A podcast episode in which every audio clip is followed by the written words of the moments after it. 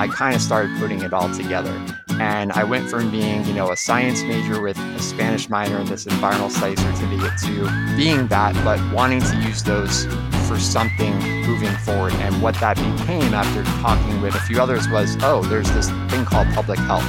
And the light bulbs were completely on a chance selection of a freshman seminar in environmental studies and a subsequent international experience opened Derek Shendell to entirely new ways of using his interest in science and medicine.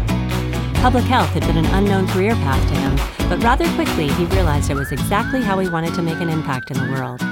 Find out how looking beyond your own environment can sometimes help you see how you can do the most good on today's Roads Taken with me, Leslie Jennings Rowley. Today I'm here with Derek Shendell, and we are going to talk about how our eyes get open to what is good and healthy and right in the world um, and what we do about it. So, Derek, thanks so much for being here. Yes, of course. I've enjoyed listening to some of the podcasts you've done in the past with our mutual friends and, and others I didn't know at Dartmouth that I learned about from them. So happy to help out your project. Yeah, yeah. And so that's what this is all about. So I ask of all of our guests the same two questions, and they are these. When we were in college, who were you? And when we were getting ready to leave, who did you think you would become? Start with the big questions, huh? Um, yeah, exactly. Yeah, so I, I definitely think I was a, diff- a slightly different person than than now in some ways, and in other ways, I think I had to remind myself who I was in the latter stage of Dartmouth because I may have lost sight of that for a while. So, uh, long story short, you know, I was a, a public school kid, pre K to 12, out of uh, Stamford, Connecticut, which is a very good public school system, but surrounded by some of the wealthiest towns in the country who are used to sending half a dozen, 10 people to all these elite schools every year. And I think in my school's case, no one had gotten into Dartmouth in five years. No one had gotten into Princeton in at least five years. We had had people go to Yale and Harvard. So I think there was a lot of pressure on uh, the, the higher performing students to um, really excel. And, you know, it was very competitive. But that said, it was an amazing peer group that I was part of. So um, I think that I was a city kid going to a rural school. And I think at, while I was excited about that at first, I do think I had some challenges with that at different times in the first year or so. And then between the foreign study experience, which again was in a city abroad in Mexico, and then the uh, off campus experience, which ended up being, I guess, junior winter down in the Raleigh Durham area, including uh, Duke's Medical Center and different offices related to learning about uh, sports med and injury prevention. I kind of got that city person back into me um, in addition to just you know working at home over the summers. And i think i uh, had a better experience in many ways the, the second half of dartmouth compared to the first even though if i said that to my friends they'd be like what is he talking about? He was the same you know similar outgoing you know leader among you know friends the whole time. But that wasn't the case. I think i did internalize some things and struggle with some things. But like I said, I think I kind of reminded myself that you can, there are some urban aspects to life, even when you go to a rural school, and sometimes you have to just reconnect with that in your off terms. And I think that really helped me. Which is why I think if people ask me, did, did I enjoy grad school better than undergrad? The answer will be yes. I'm sorry. But having gone right. to New Haven for Yale, including being a summer in uh, the cities of Guatemala for my master's research, and then basically all my adult life has been in Atlanta, then to grad school again at UCLA, including stints in a Berkeley lab working in the Berkeley Oakland area, which is completely urban until you're out in the field, and then um, uh, back to Atlanta, and then here in New Jersey, being based in the cities, but of course working statewide. I've seen everything in New Jersey, so that's a quick initial answers to your first two questions. Uh, okay. You can ask for details. I will, and we're getting ahead of ourselves. So we'll go back though. So when we were getting ready to leave, I think we've we've hopped skipped and jumped over some of the content stuff that's going to put those urban experiences into context. So, when I think you had mentioned to me when you were first on that Mexico LSA, some light bulbs were starting to fire for you. So, talk to me about kind of that and the string that kind of came from that experience. Absolutely. So, it starts a little before that, though, okay. if you don't mind. So, freshman wow. spring like many people, if you did your English requirement in the winter, you did the seminar requirement. You probably remember that, Leslie. And so mm-hmm. I I don't remember what the other choice was, but I remember there being like two choices I was given. And one of them was whatever the other one was. And, the, and one of them was something about the African environment with a professor in environmental studies who had done a lot of work in Kenya and Tanzania, which has a lot of rural aspects, but clearly involves some mega, what are now considered mega cities, including Nairobi. And I remember asking one of my tennis teammates, who was the captain that year, Sam Cook, I'm like, you know, Sam, didn't you take freshman seminar with Professor Millen? He's like, oh, yeah, you know, you'll really enjoy that. You should take that one and not the other one. Glad I listened to Sam. That seminar really got me interested in environmental health aspects of health. I definitely, like many people who come in interested in chemistry or chemistry and biology, and I was more chemistry at that point, I was thinking either pre med or pre environmental law, something like that. But he opened my eyes. Then my eyes really got open on the foreign study to come back to original question. So I think it took me a while to understand what I was seeing and why it was bothering me. But you know, having to take a bus ride with my friends Kendra Cheeves, she's changed her last name to uh, Miller. I think she's Kendra one of the Millers. Miller, and then uh, a class of 95, Joanna Klein, who I don't know her married name. But anyway, we were on the same bus. I think John Peoples was on that bus, that route too. Ah. So we were seeing things, or I was seeing things that really stuck with me, like that, you know, going from a historical city to the urban periphery. That basically transition, what I learned later was going from the industrialized or first world to the third or what was better termed less developed country urban periphery, which is really, um, you know, totally different. And if you were on the bus a little too long, sometimes, like Kendra and I a few times found ourselves, and um, you didn't want to get off because you didn't really know what you were getting yourself into. You went back to the main stop and then, you know, kind of walked from there, which I remember at least doing twice with Kendra. Um, but I think over time, once I learned more in some of the distributive classes at Dartmouth, so taking medical anthropology junior year, a sociology class about various aspects of health, and then finishing the environmental studies certificate, I kind of started putting it all together. And I went from being, you know, a science major with a Spanish minor in this environmental studies certificate to being that, but wanting to use those for something moving forward. And what that became after talking with my friends Matt Garabedian, who was a SIGEP like me, and his girlfriend at the time, Lisa Stigler, and a few others was, oh, there's this this thing called public health. I audited Professor Koop's class because I didn't have time to fit it in senior fall, but ah. I audited a couple lectures. C. Everett Koop. Yeah. And pretty much the life bulbs were completely on by senior fall. So I quickly transitioned all my applications to literally the dual degree MD MPH, which uh, in hindsight was probably a mistake to try to get into med school because then everything got delayed.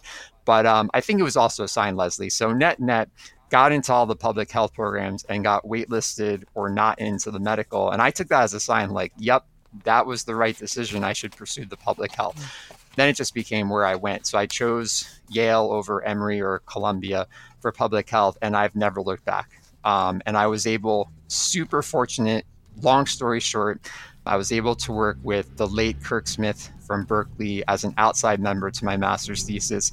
And then my primary mentors at Yale for the thesis, Brian Leaderer, who ended up becoming deputy dean and interim dean, and then my now colleague Luke Naeher was at University of Georgia to learn about air quality and health, not in the rural setting where they were focused, but in the urban setting. And that's where I think the whole air quality and built environment aspect of my career really just took off. And yeah, I ended up going back to indoor air for my doctoral work because schools is a whole nother thing. But getting to use to CDC the first time around and to UCLA was based on that master's work abroad and what I learned, you know, not even just doing the research, but at PAHO, observing how they did micronutrient supplementation with kids or how they intervened in people's homes with improved cook stoves and ventilation. Yeah, so I'm talking fast, but I think all of that goes back to taking that freshman seminar with an environmental studies professor and then figuring out what I had learned in Mexico just from those bus rides and being part of an old city that's really on the fringe of being in a less developed country at that point, parts of Mexico,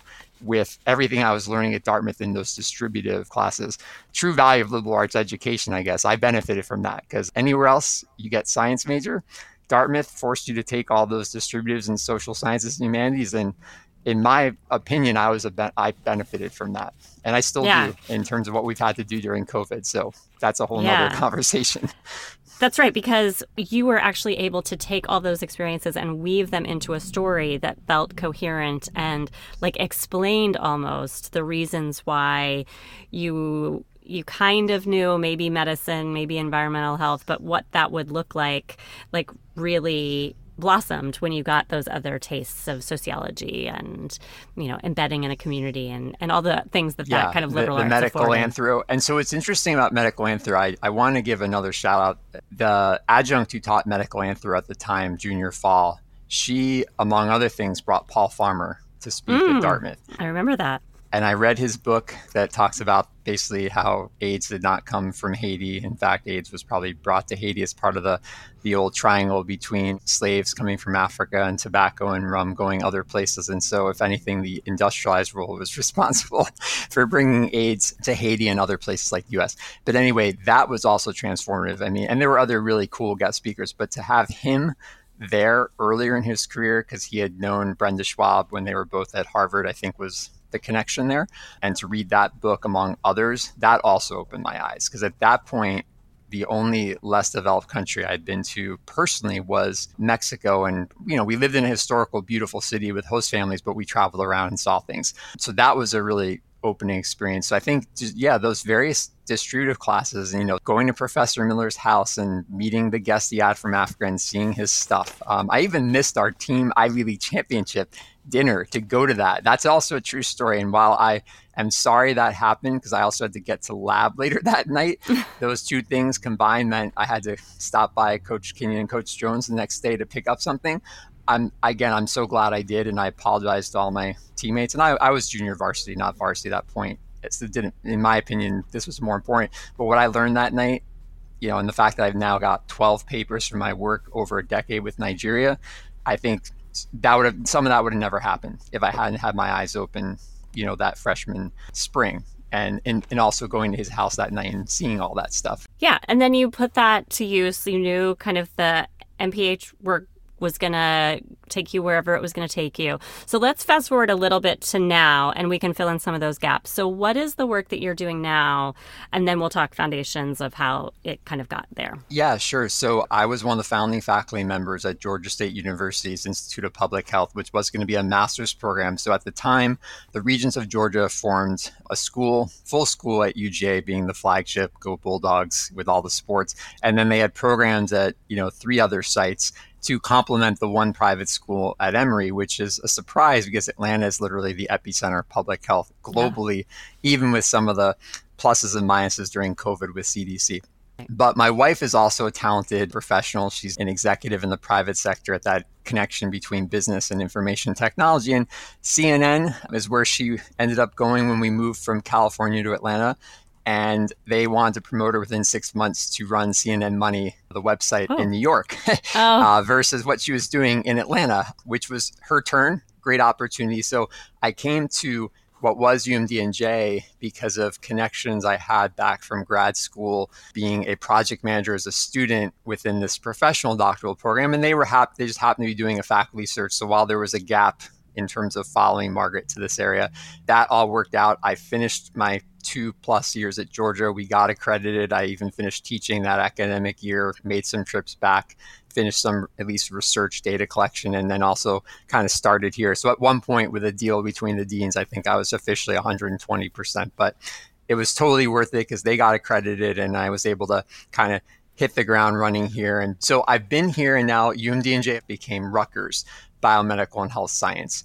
The difference is when I was at Georgia State, I was tenure track in a master's program. We were all new core founding faculty. Here, I'm what's called clinical scholar, which means I'm not a tenure track physician or you know a pure researcher i'm sort of a combined academic practitioner but that's a blessing in disguise too so i wear a couple hats at this point, I've gone from assistant to associate to full professor. So hard work does pay off, folks. um, I'm also uh, the long-term director of what's known as New Jersey Safe Schools Program. So that is a interdisciplinary, multifaceted program primarily funded by both the state and federal departments of education. And easiest way to explain the federal part is the state is one of these grantees for what's known as the Perkins funding that goes to all career technical vocational education. And we are basically a subcontractor or part of that grant to deliver all the safety and health, child labor law, wage and hour, and some special add ons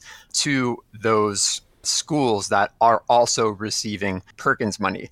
Everything else we do based on state funds is more statewide, including new programs and, you know, just maybe schools that don't have programs that might need to send students to a private academy for cosmetology or to a, a specialized school, like if it's a student with a disability or special healthcare needs. So we have multiple funding sources, multiple calendars, and then we've gotten grants from foundations and other things too.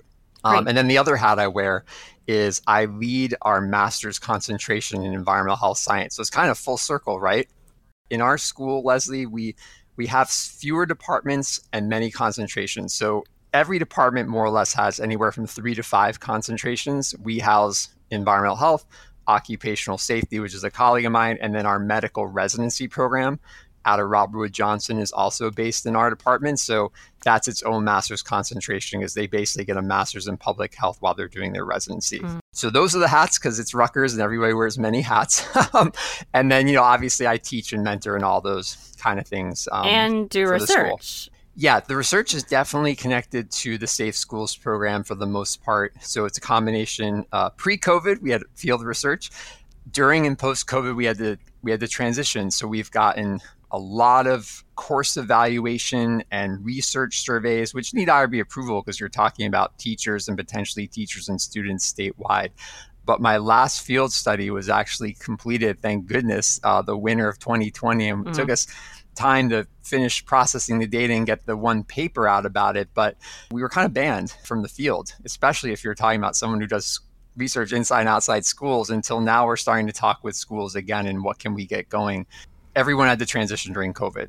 Well, of, of course, but you during COVID were actually doing research that could have a potential for a big impact, right? You know, so so I'm sure that some of my Dartmouth friends who I love dearly are probably not happy with me because I didn't maybe have as it's not that I didn't have empathy. I think I was a little disappointed that some people were like, "Oh, well, where we live, it's it's okay because our kids are all getting Chromebooks," or you know this is happening or that's happening and and i was you know on these calls trying to you know we're all connecting i'm kind of like well that's great but what do i tell the teachers in newark or paterson or jersey city who have none of that? And and i think it was hard for me to separate work from family and friends at that point because it was just so all encompassing and so i just asked through this podcast for their forgiveness. I'm sure i've gotten it uh, but i think it was hard for me uh, in those first few months because it was really there was a lot on our plates that we were asked to help with, and it was all hands on deck. I mean, there's no other way to explain it.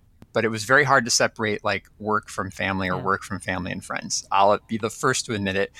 But yeah, so I mean, to, to all those folks that didn't have it as bad, I am happy for you. And for all the folks we couldn't help, I can just simply say we did the best we could. And um, it's just, as I told my own, own primary mentor in California who's now retired, I'm like, you know, I'm glad we were able to do all this work and help a lot of people, but a million more died than should have. I mean, I think it's just hard for anyone in public health to just sort of see these stats and know that we've done the epi and we understand how things improved and we've documented it, yeah. my team included, but a lot of people died yeah. that shouldn't have. And we lost some of our own staff here. It's not that, oh, Rutgers Public Health, we protected it. Yeah.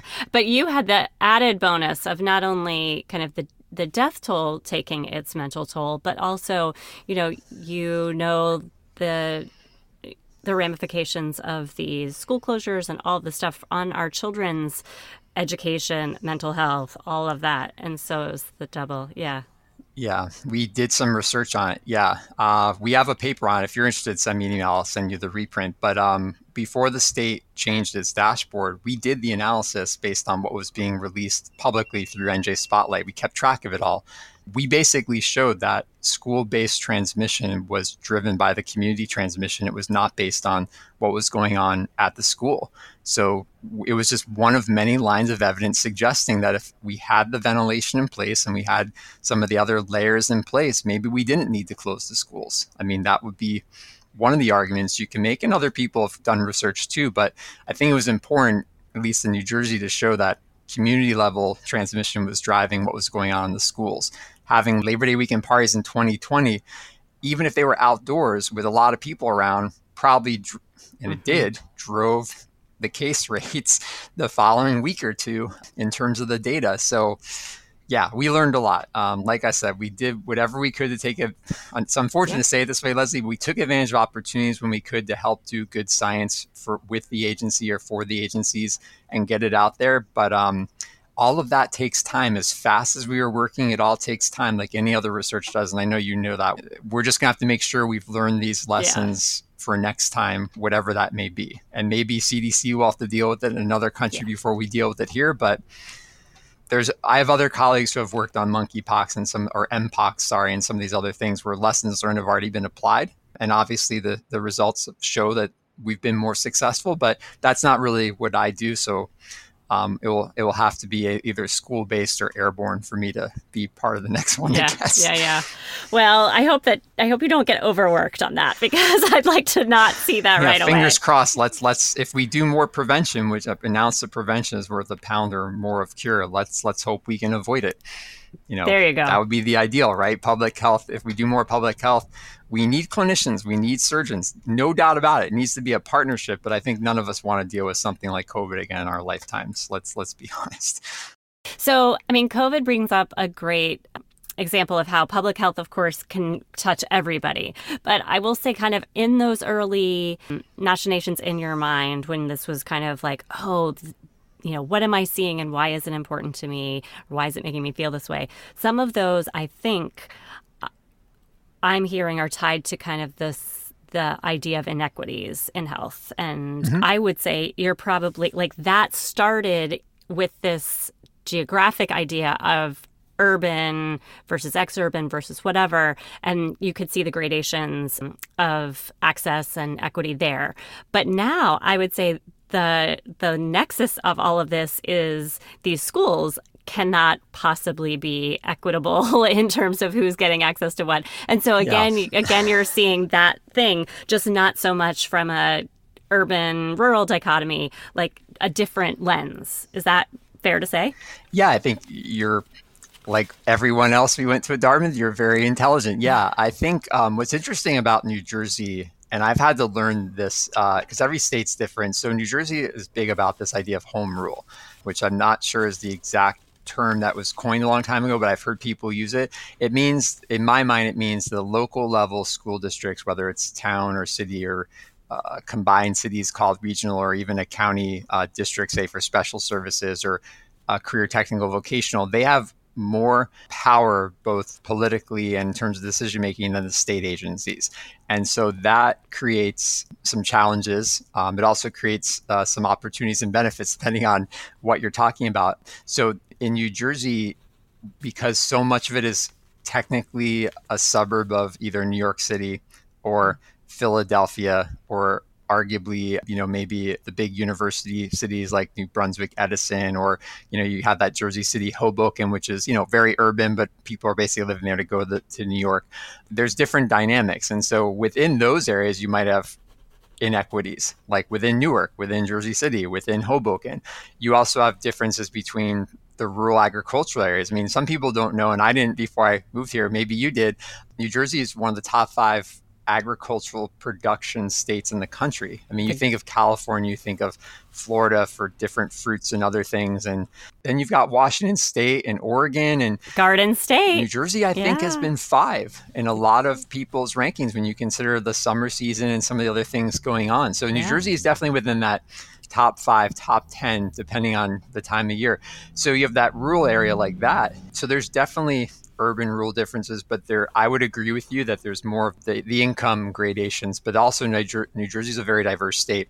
So yeah, there's definitely different ways of defining equity or inequity. And then you have just historical legacies Were, is there a superfund site in your community? If you're along some of these roads you may have easily been able to get a job at one of these amazon or other mm. warehouses but at the same time there are environmental implications to all these things that some of us have done research on.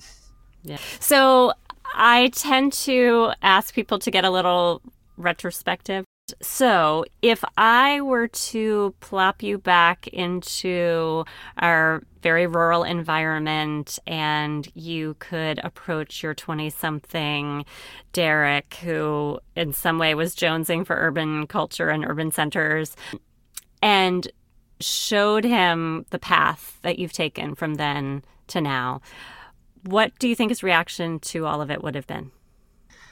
Uh, God, that's a tough question.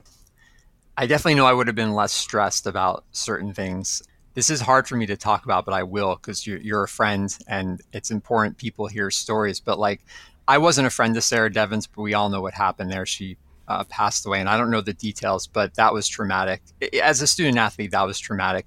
But one of my own teammates, Dan Boyer, took his own life as a sophomore um, in my other sport, and um, I think all of us, whether we admit it or not, could get depressed at times or have some uh, challenges, whether it was, in my case, more family related stuff that I internalized and had trouble talking about or getting help about. Um, it had really nothing to do with Dartmouth. It was more what was going on back in Connecticut, really starting late in my sophomore fall and really coming to a head while we were in Mexico, which just made it kind of worse for me mm. in terms mm. of dealing with that. I think if I could go back and talk to that mid sophomore year, junior year Derek, I would have sort of maybe explained to him what I now know was going on in the family or what may have, you know, could never have been dealt with appropriately even now. And also said, hey, you know, ask questions about public health. Um, try to get more information about other things you can do with chemistry and this environmental science stuff you're starting to learn about through the chemistry department and through that freshman seminar. And um, while I eventually figured out some of it on my own, thank goodness, with those distributive courses in the social sciences, I think I would have been less stressed about trying to figure it all out and maybe gotten maybe a little bit of a head start on what the next steps would be versus perhaps wasting energy and time on combined degree applications. I would have just focused on only the master's in public health and maybe tried to get a different well, no, I still benefited from getting the internship I got at Duke because I learned that I was really more interested in injury prevention than I was in in surgery. And at that point, I thought I was more interested in you know orthopedics from that point of view, and I ended up being mm. more interested in injury prevention. So I can't, I don't want to take that away. That was important, but um, I may have been able to take advantage of a little bit more while I was at Duke, and maybe in the summer after that than I than I did um, because I still really hadn't figured it all out until I, I would argue till the you know senior fall. I definitely think I would have been less stressed and may, maybe maybe I would have sought a little more help at the time, even though it wasn't cool, or maybe those resources didn't exist, but I would have at least tried because I think I've always yeah. been someone that's willing to try, whether you you know you know fail or win. I was willing to try things. I just didn't know about some of these things I've now learned about, whether it's through public health or just because we're all a little wiser 25 30 years later. Yeah exactly probably exactly. more the latter. And i think that's right. And and you have shown that you've been able to try things and follow where one thing will lead to the next, even if you didn't know that the next even existed, which I think is the hallmark of someone who really is curious and um, and just wants to explore. So I think you've done that in spades, and it will be interesting to see where your explorations take you in the future. And we're just really thrilled that you were able to share all this with us so far. So thanks so much for being here. Well, thank you. Know, thank you for a chance for telling part of the story, and I appreciate your nice comments. Have a good day. That was Derek Shendell, professor and concentration leader for environmental health sciences in the Department of Environmental and Occupational Health and Justice at the Rutgers School of Public Health. He's also the director of the New Jersey Safe Schools program there. He's widely published and continues churning out high impact work. Dare I say, that's just like us with this show.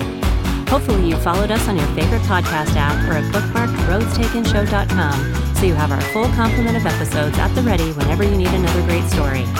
Thanks so much for your continued support of all my guests and me, Leslie Jennings Rowley, on Roads Taken.